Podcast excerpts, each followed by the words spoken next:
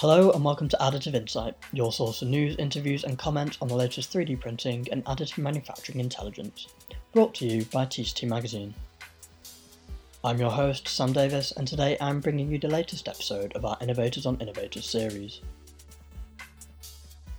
On today's episode, Amy Elliott, a scientist at Oak Ridge National Laboratory, sits down with Form Alloy CEO Melanie Lang to discuss the burgeoning additive manufacturing processes of binder jetting and directed energy deposition.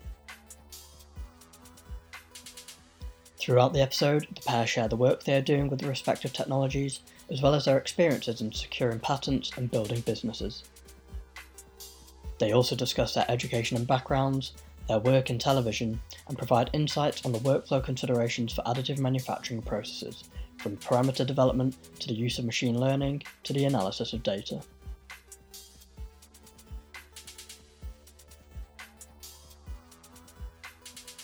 If you like what you hear, don't forget to subscribe wherever you get your podcasts.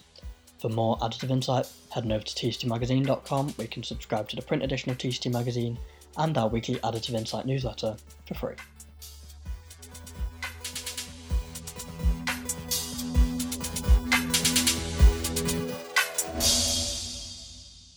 All right. Hey, Melanie, how's it going? Hey, Amy. Awesome. Okay. So I'm Amy Elliott. I'm a scientist at Oak Ridge National Lab. I study binder jet additive manufacturing. I've got a few patents, not to brag, lots of interesting work in that area. So it's been a really fun career so far. Melanie, tell us about yourself. I am an aerospace engineer by training, but now I am the co-founder and CEO at Form Alloy, where we design and manufacture directed energy deposition systems. So I'm really excited to talk more about where we're going and how we got here. Your company is like so exciting to me. Like I could just talk to you for days and days about all the things that you guys are doing. I'm just super excited and just super excited to interview with you. So where did you go to school, Melanie?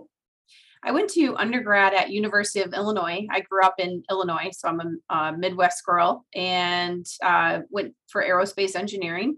That was always one of my interests growing up, was space and space travel and constellations and studying those. And so it was pretty interesting that I actually ended up in a field I had been interested in since a child. And it was really exciting. And my senior design project was designing a transport vehicle for space tourism. And this was before, space tourism was really a thing like it is now. And people are making it happen. It's pretty amazing. So this is like in the early 2000s before it was really a thing. So it's been really interesting in some ways, going full circle and getting back into supporting space applications that is doing really awesome things. So that was a lot more than the question that you asked, which is where I went to school.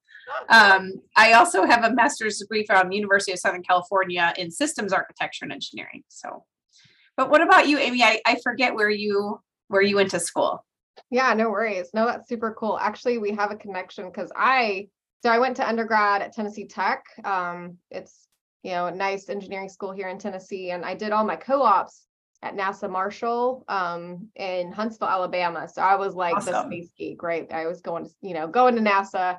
And then senior year, I was like, I don't really want to get a job yet. So like I applied to grad school and found a really great advisor and ended up studying additive manufacturing, got a PhD in mechanical engineering. And then when it was time to get a job, I had been married at that point and couldn't make the locations work with NASA. So I ended up actually at Oak Ridge National Lab, which I'm really, really grateful for because it's been a really cool career here. We just do, I'm not sure how much you've seen about Oak Ridge, but it's like the Disneyland of 3D printing. It's just lots of cool people, lots of cool machines. And so, I went to Virginia Tech for my PhD and both my degrees are in mechanical engineering, but still have that love for space. I think lots of engineers do. So yeah, that's awesome. I didn't know that we shared that childhood dream in common.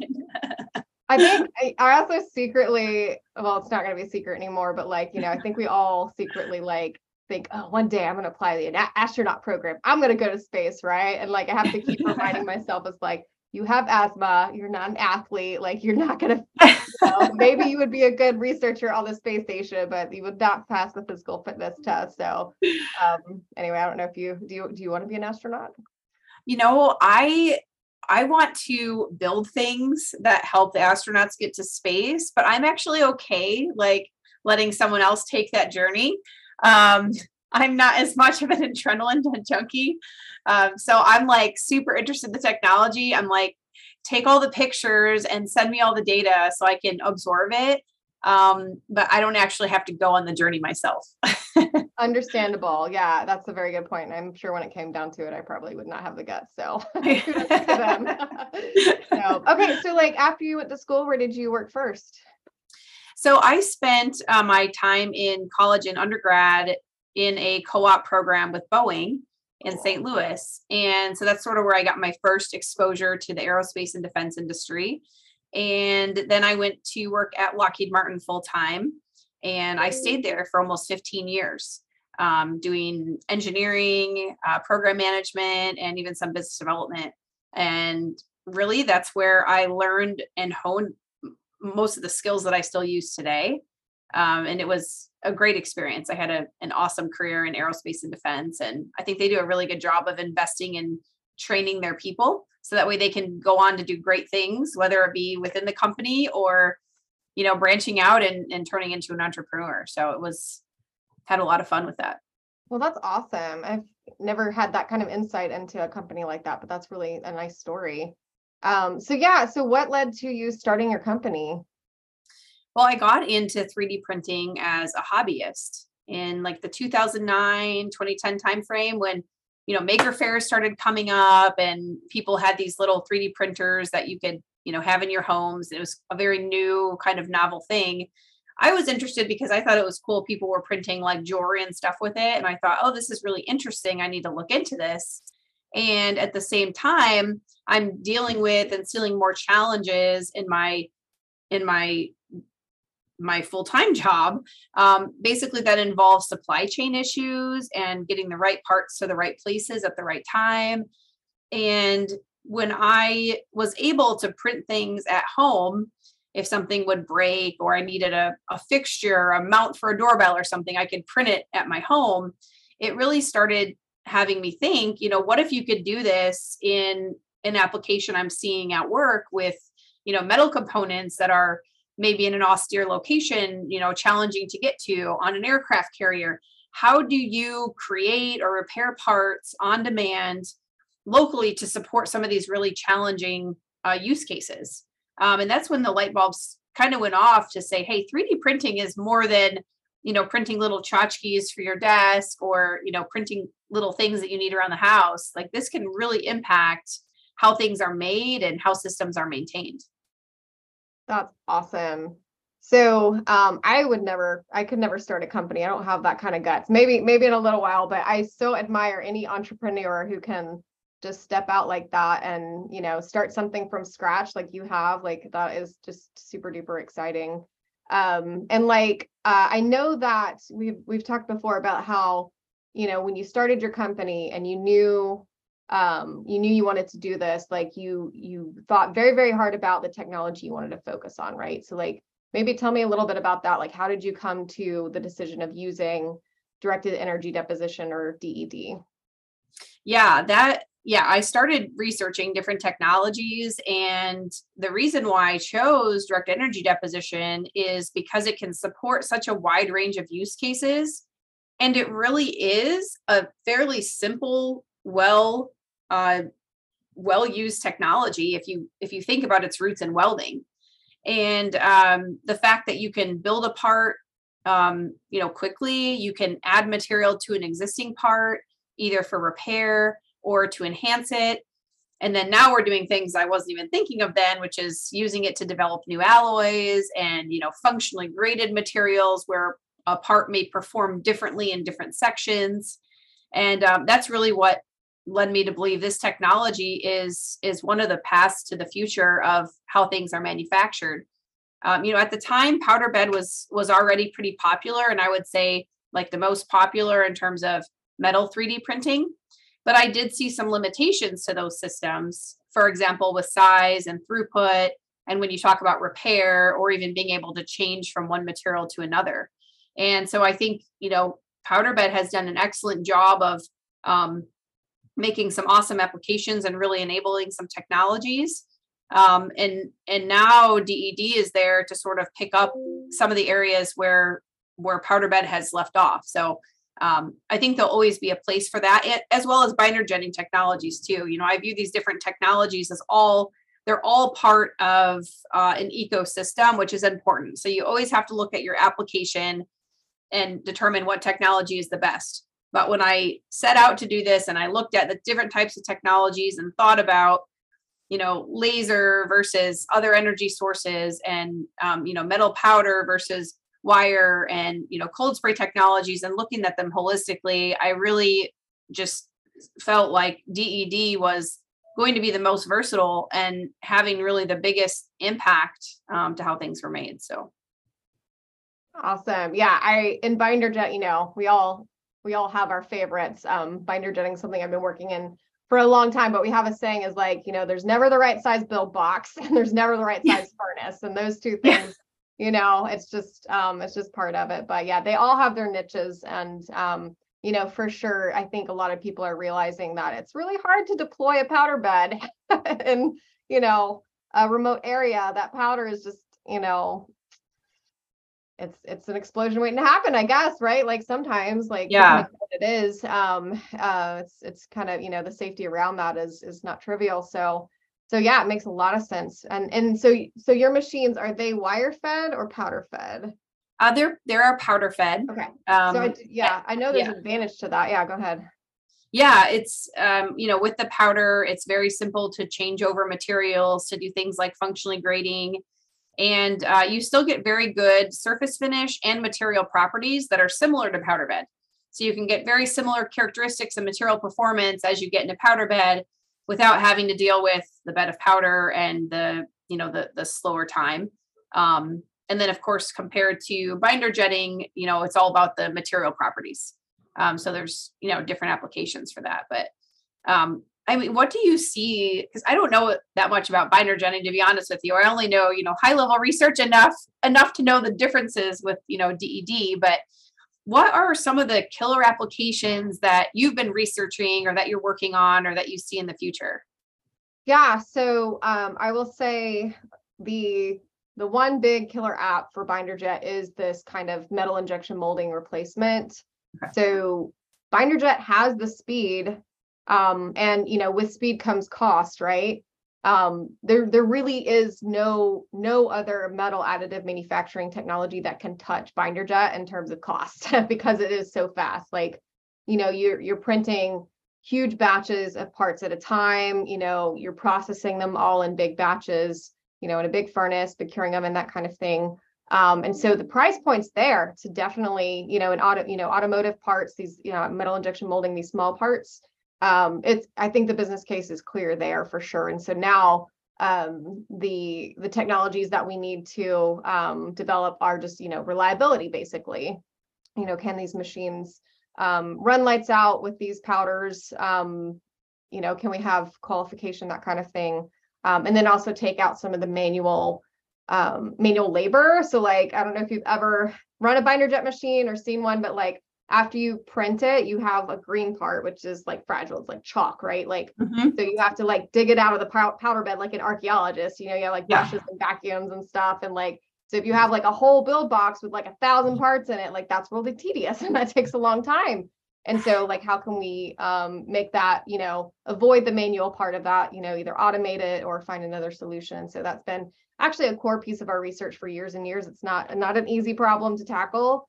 But yeah, that's, I think, you know, we've already seen a lot of adoption for binder jet on small parts, and I think it's just going to grow. Yeah, that's awesome. So what can you tell me about some of the patents? I think it's so awesome. I mean, you've done so many amazing things.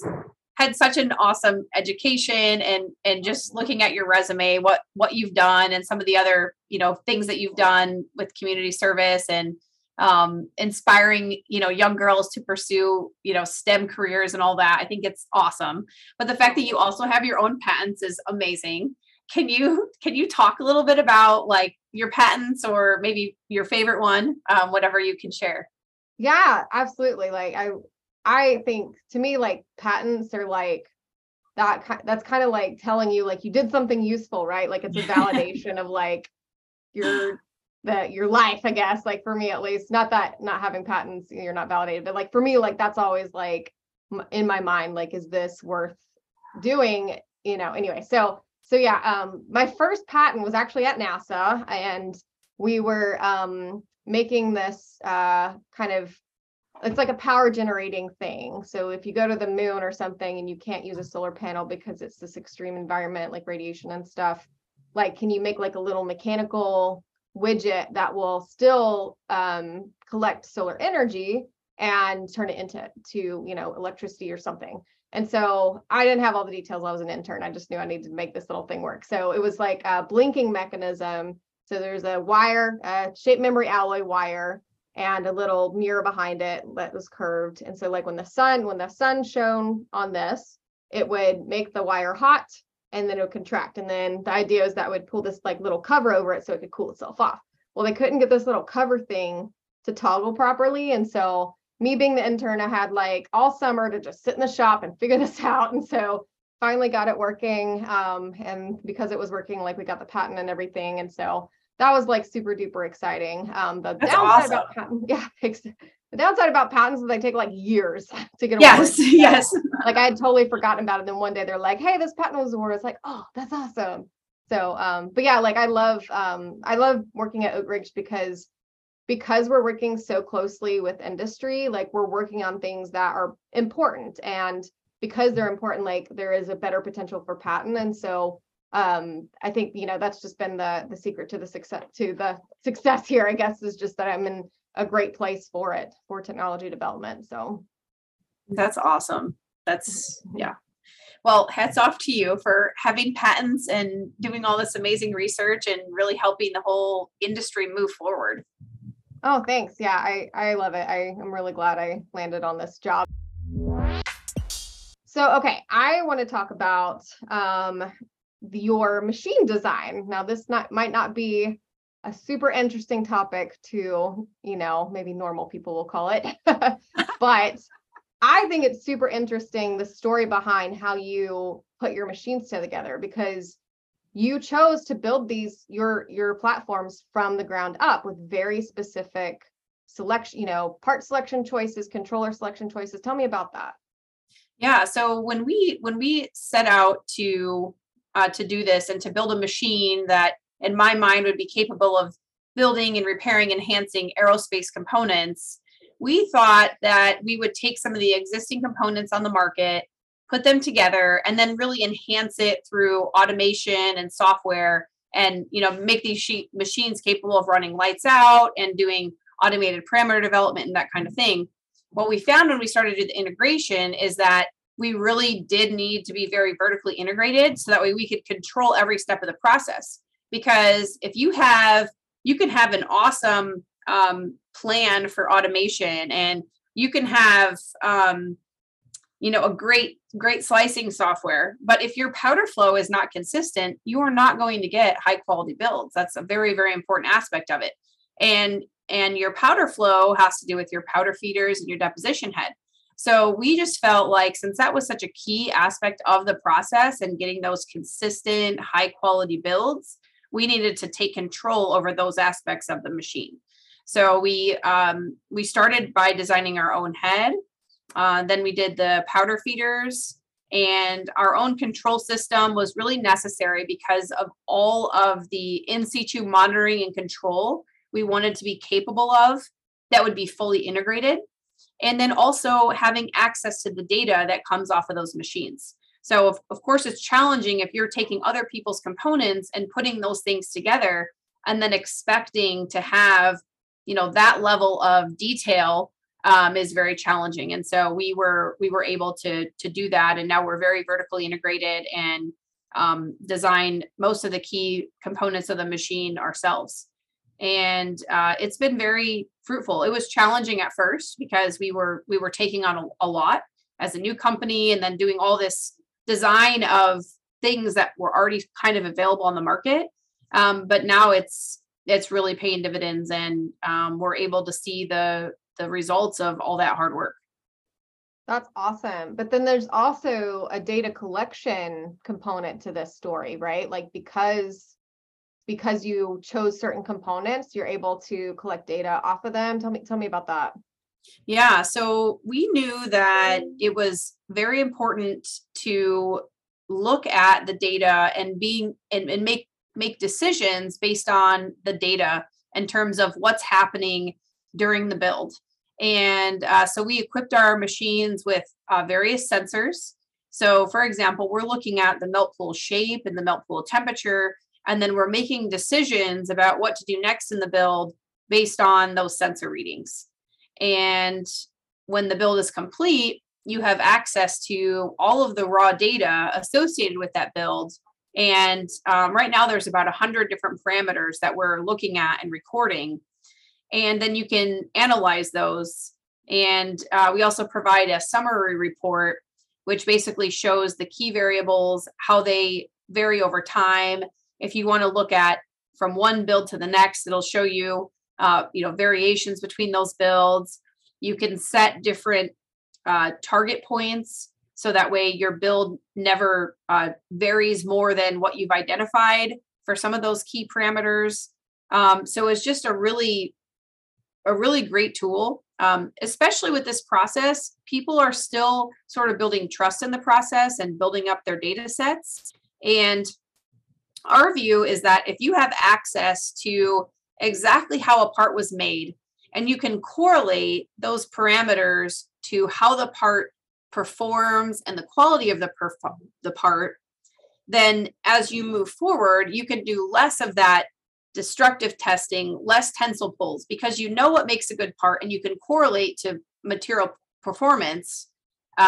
You can get to a point in the future of having a digital build certification, which would be, really reduce the cost. And let's say if you change a material or change a geometry slightly, there will still always be some testing required, of course, but you can really use the power of the data. We say harness the power of data to make decisions on both in situ during your build and then after a build if a part is good or not good. Awesome. Yeah, I remember that slogan on your booth. I think it was TMS. It wasn't TMS. It was the big the machine. IMTS. IMTS. Yeah, that's right. That's right. Yeah, that's a good show. So awesome. No, that's super exciting because here at Oak Ridge we do a lot of in situ monitoring. We have this software actually. It's called Peregrine, which is like I don't know, like software people will pick an animal and then they will just go down different types of animals for the different versions. Anyway, or maybe they all pick birds. I don't know. I'm trying to figure out what the trend is here, but the name is Peregrine. Because there's also Linux. That's not a bird. Anyway, so Peregrine is a way to train a machine learning algorithm. So it's like a really nice way to look at all the images and the data you collect, and then train the images, right? And so we've been working on that for a long time, but we have nowhere near 100 data points per voxel like you do. So when I heard that was just that was just mind blowing to me, because I'm with you. I think, every little thing that you can monitor, you should, because who knows, you run 3D printers. I've run 3D printers, even the tiniest little thing, like a fan going out for just a split second, can throw something off, right? So it's super important to know everything that you can. So, and I honestly have not heard about a company or a machine that has that capability. So that's super duper exciting. Yeah, thank you. No, it's been interesting. And to your point about, monitoring, it's not just a matter of, more data is better kind of thing, right? But it's really going through years of experience and saying, when we have had some issue with the build in the past and we've had to get to a root cause of what was the cause, you know, this happened and that happened, and going back in time and figuring out what was the actual root cause that triggered whatever failure happened. And that's what has driven our decision of what to sensorize. So for example, now we're doing things like monitoring the temperature and temperature variation of our cover glass, because that can be a leading indicator of a future failure. If you have something going on, you have debris that's starting to build up on your cover glass, we can sense that before it will make an impact on the build. So that's just one example of, you know, we would have never thought when we were starting, you know, 7 or 8 years ago, hey, we need to put a sensor on the optic cover glass and see what the temperature looks like. But we've had a couple failures now where it goes back and back, and it ends up being, oh, okay, it's not a laser problem, it's not a powder problem. You have your cover glass is dirty. And if you don't fix it, then it's going to get worse and worse, right? But even if you notice some variation, you can trace it back to something. And so that's, you know, that's sort of what's driven, you know, what to sensorize and what not. And then the other part of it I want to mention is that we have a framework in place. And by the way, we call this framework and our controller and all the associated software with it, we call it DED Smart or DED Smart. That's essentially a framework. So in the future, new sensors can be added to that framework as well and added to our controller. So that way you're getting that timestamp data, which is, you know, really important, because you don't need disparate sensor data that you have to figure out, okay, now how do we register this, you know, when the build's done, and how do we know at any point X, Y, and Z, you know, what all the speeds and feeds were. So having a timestamp sensor that's fully integrated is very important. But we can add in additional sensors, you know, later on. So, for example, we did a project with NASA where we were doing some builds with acoustic sensors. So we had an AE, an acoustic emission sensor in the machine, and we're recording that data as well. So we're always, you know, interested to learn about, you know, new sensors. So Amy, if you're having any sensors in your lab and you're just like, you have to try this sensor because we're getting some really interesting predictive information or analytic information from this sensor, something you might not think of, right? I would never have thought of an acoustic sensor several years ago. Tell us, because we would love to try to, you know, integrate it, and we're always doing whatever we can to make our builds, you know, run more efficiently. I will. I actually have one in mind, and we will talk offline because this could be awesome. A big thing. Maybe not. We'll see.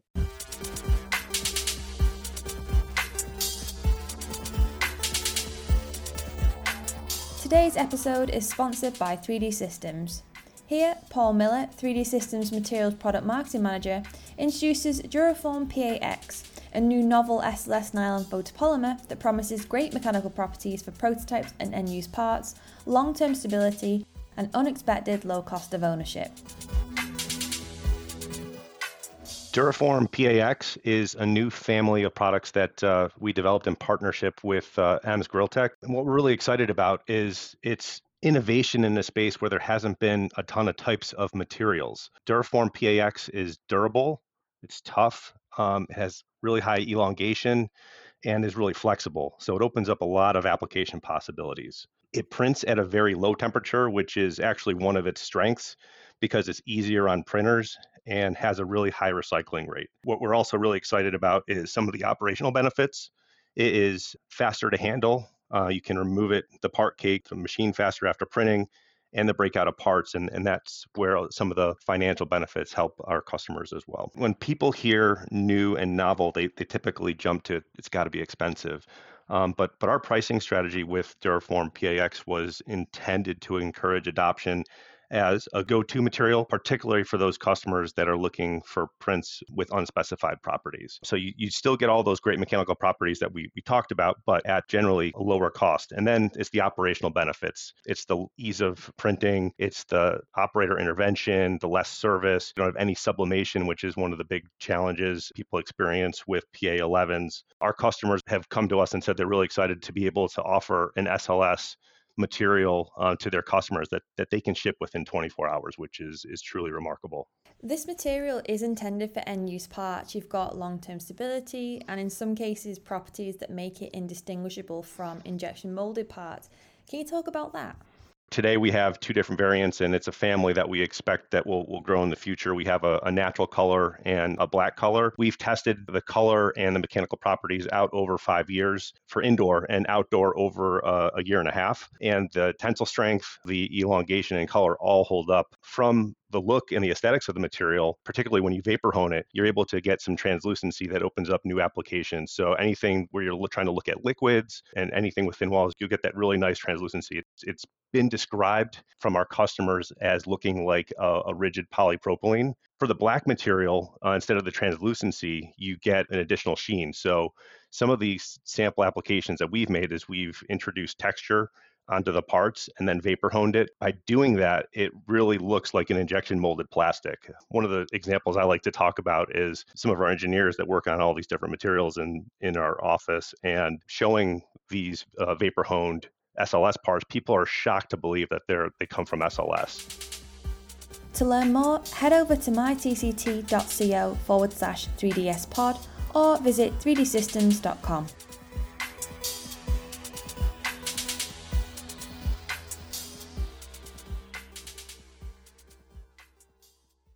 That's super duper exciting. And I know that this is just, it's kind of hard to wrap at least for me, it's kind of hard to wrap my head around where this could be going, because it feels like there's so much more to do, right? This is a lot of data, and, we don't, maybe, but I don't know exactly what to do with that all, right? And we don't exactly, and maybe you do, but having the right software to interpret it, having the right, tests on the back end to validate, what you suspect, that kind of thing. There's a lot of very laborious tests you could do. So one thing that we do a lot here that is really cool, but it takes a long time, is the serial microstructure, the serial slicing, right? So you take a microstructure, and then you cut off a layer, right? And so you're actually building that. I don't even know what that's called. I'm not a material scientist, sorry, but that one gives you a really cool image of your actual 3D brain structure, right? It's amazing, and that's but it takes a long time to do that, so you can't do that with everything. But anyway, yeah, to me, I think this is just the next generation, and we're just at the cusp of it. And who knows, 50 years from now or something, every part ever made for anything that a person uses will have so much data related to it. I don't know, it's exciting, but then it also makes my head hurt. So yeah, no, it is a little daunting if you have, these huge data sets, and then you're kind of what now?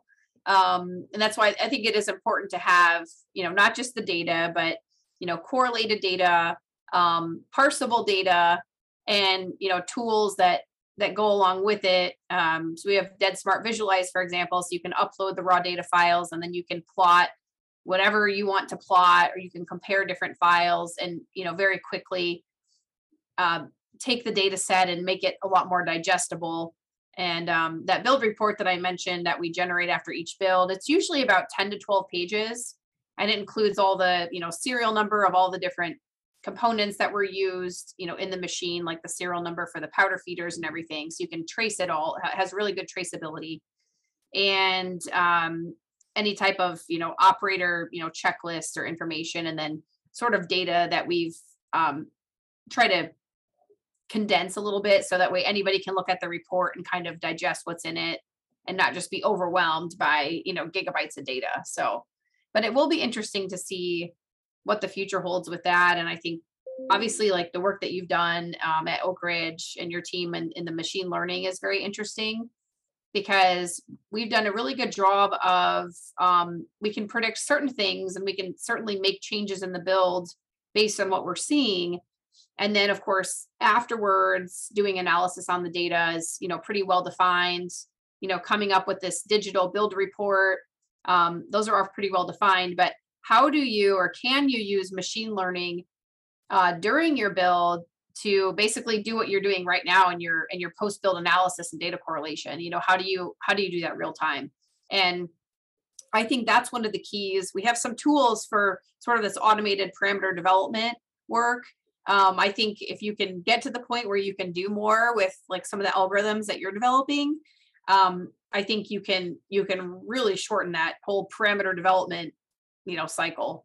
Oh my gosh, that is my dream, to just put powder in the printer that I've never printed before, and then just leave, right? Hit print and leave and let the machine take care of it, right? And so, no, that's absolutely very important, because I don't know with the powder that you work with. So I work with actually a lot of ceramic powder, which is not the best for binder jet because most of the systems have hoppers, and ceramic powder just does not want to flow through hoppers, at least the white oxide ceramics. So anyway, yeah, it's a super pain in the butt. I was actually with the build, I guess this was last week, poking the little opening in the hopper with a zip tie between every layer to try to get the powder to flow through. It was the most annoying thing ever. And so, yeah, it was, so I'm with you. That would be amazing if the machine could just kind of figure it out on its own. But yeah, that's kind of what our software can do. We've demonstrated that. We actually were able to induce short spreading. So in a powder bed, sometimes your hopper will just clog and you don't get enough powder on the layer. And then you get this little gap at the end of the layer after the roller comes over. And so we call that short spreading. And so we purposely did a short spread, and we had already trained the machine to figure, to know what that looks like.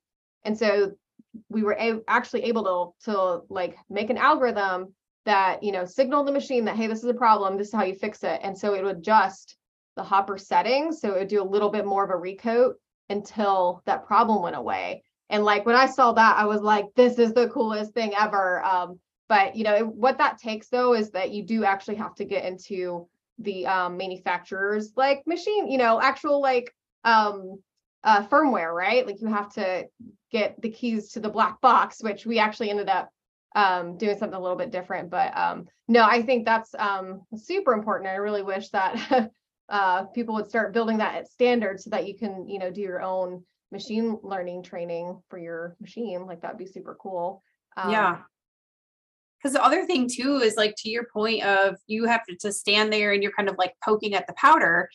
Anytime an operator touches a machine, you basically lose your repeatability, right? Because even if you take notes and say, at this time I poked the powder, no one's going to do it at the exact same time or exactly the same way. So that's kind of our view that it's sort of, yeah, you don't want your operator touching your machine when it's running, because you will never be able to recreate exactly what they did if you do that.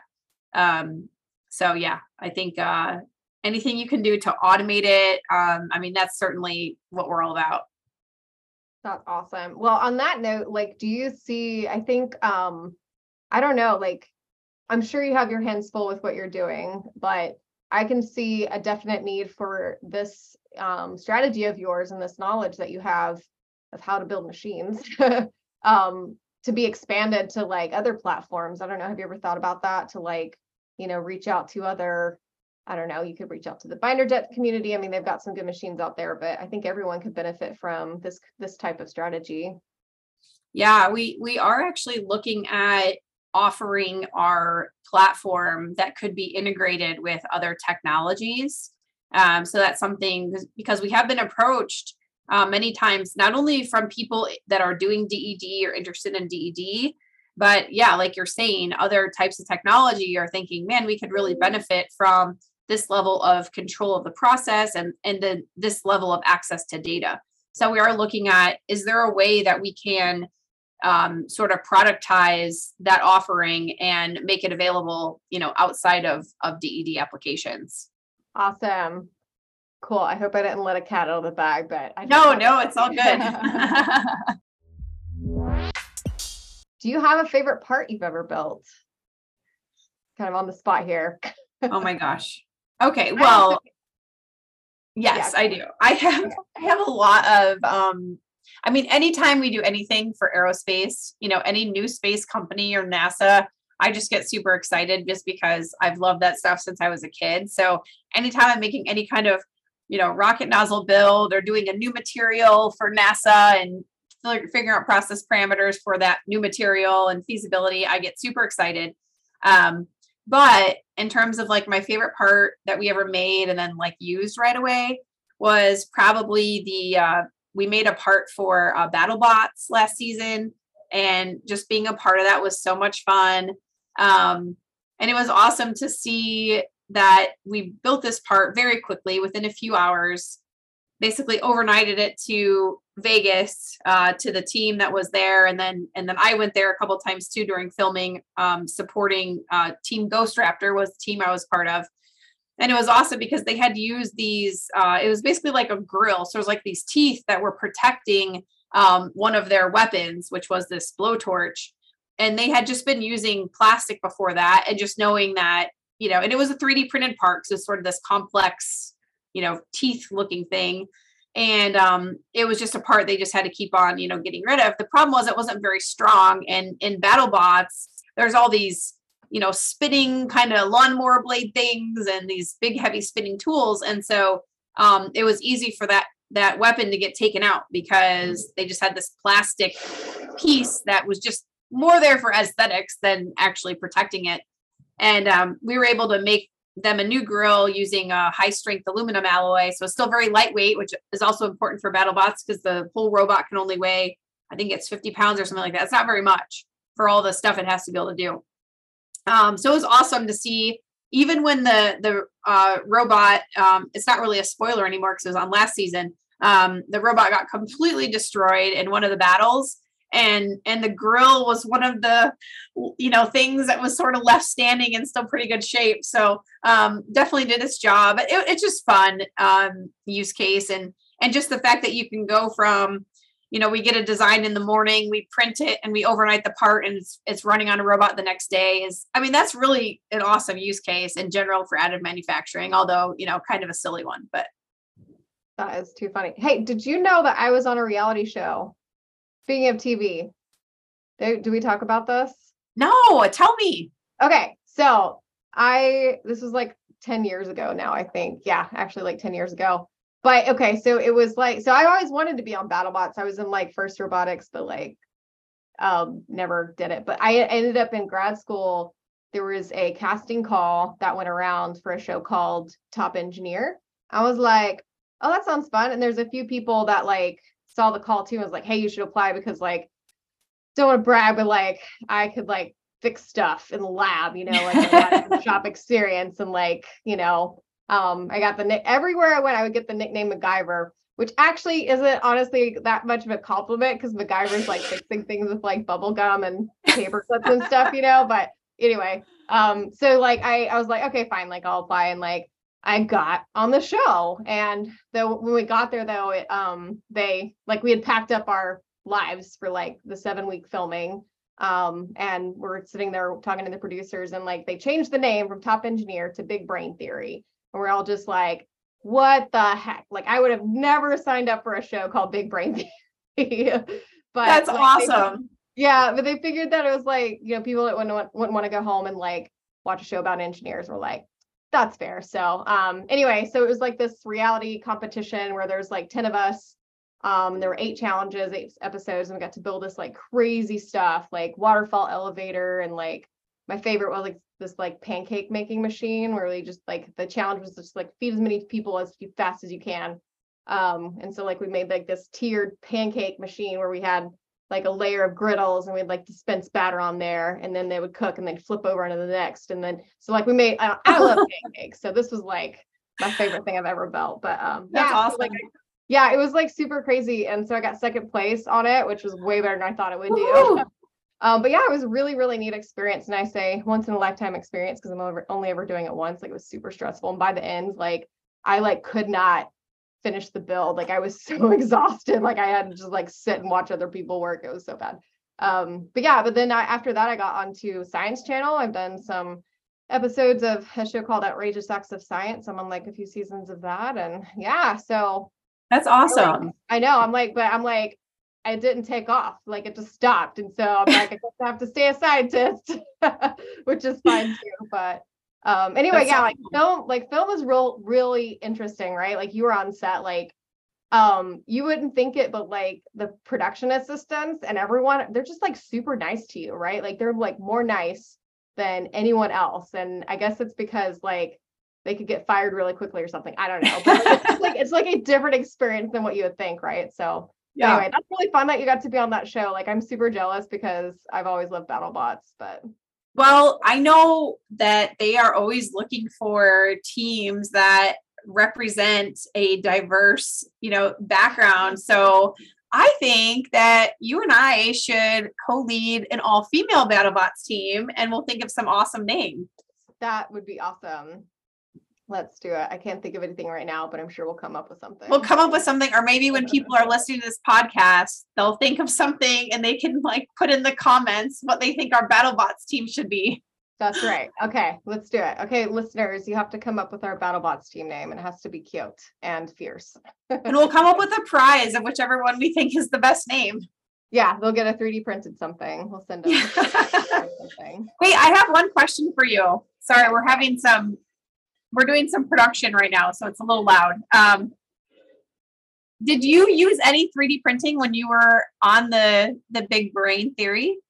I wish, but the problem was, we only had, a few days per challenge, and, that is, we know that's not enough time to, and all the stuff that we built was, super big, right? Okay. This big, I don't even know what to call it anymore, but it was, a giant frame that had a motor on it that we spun this, stick with a propeller on it, and so it was kind of like those little, toys that you spin like this, but it was a giant one. And so anyway, all the stuff we built was welded steel and machined metal and, big crazy stuff. So yeah, I really wanted to, and even actually I pitched an idea and it was just no, this is not going to work. So it sounds like you needed a DED machine, because we can build stuff within a couple hours. Yeah, and weld and all that too. No, that would have been perfect. But this was back in 2013. So I don't know if it would have existed, but you're absolutely right. That would have been amazing. I can actually think of several parts that we could have printed and saved a bunch of time. And so, yeah, next one. Well, maybe we'll have the first. Maybe we'll have the first fully 3D printed BattleBots. We should do that. That would be amazing. I think, and we can use all we can make it where all the different technologies have a role, because we'll need metal, we'll need polymers, we'll maybe something ceramic, and we'll bring in all the technologies and have different parts for each technology come together and really show the full power of additive. Yeah, we should totally do it. We have to win though, just so you know. Yeah, we can win. I'm pretty sure we can put an awesome team together. Great, awesome. No, that's a great idea. I was just going to ask you, if you have any final thoughts of in general, there's been a lot of change in additive manufacturing. Obviously, there's economic things going on. There's been a little bit of highs and lows in additive manufacturing and, economy in general, but certainly with additive manufacturing. I guess, are you still really excited about the technology and hopeful, or where do you see the next year or two, taking us? Yeah. So I feel pretty, I guess, kind of lucky because, binder jet is still at the very beginning of its life. And so there's still a whole lot to explore. We're getting into ceramics now, and it's just the field is wide open. So I'm really, really excited for at least binder jetting. I know, I'm not sure about the other technology. I think DED is actually in the same position, right? It's not been, lasers, the one that everyone has been studying so much and has been invested in the most. And so maybe they've kind of plateaued in their, I don't know, capabilities, maybe not. But I feel really excited for at least binder jetting because, like I said, there's just so much left to explore. We've explored such a little bit of the capability there. So, yeah, that's awesome. Yeah, I think it's really similar with DED. It's the technology is ready now. There's really good applications for it, and now we have all these new things coming up, new alloy development and alloy optimization, which is all perfect fit for DED. So yeah, I share your excitement. So I'm glad to hear you're excited, because I'm still really excited about the industry too. When you start doing new materials, it's oh, wow, there are so many materials out there, right? And then like you can develop ones too. So I don't know, like that's really exciting. That just opens it all up, is like when you're doing materials development. I should have been a material scientist, honestly. Like, I think you've done well with what you've done. Thanks. Well, you yeah, I mean, it's been so fun. I'm every time I talk to you, I just feel so lucky to get to hear your story, and it's just so amazing to me what you've done, and I'm excited to see what you do in the future. Thank you so much, Amy. Yeah, I feel like, you know, you're this incredible female leader that has inspired so many other young students and women. And I hope that we can find a way to work together some way, or through BattleBots, if nothing else. All right, I'll send you a BattleBot sketch right after this. Okay, let's do it.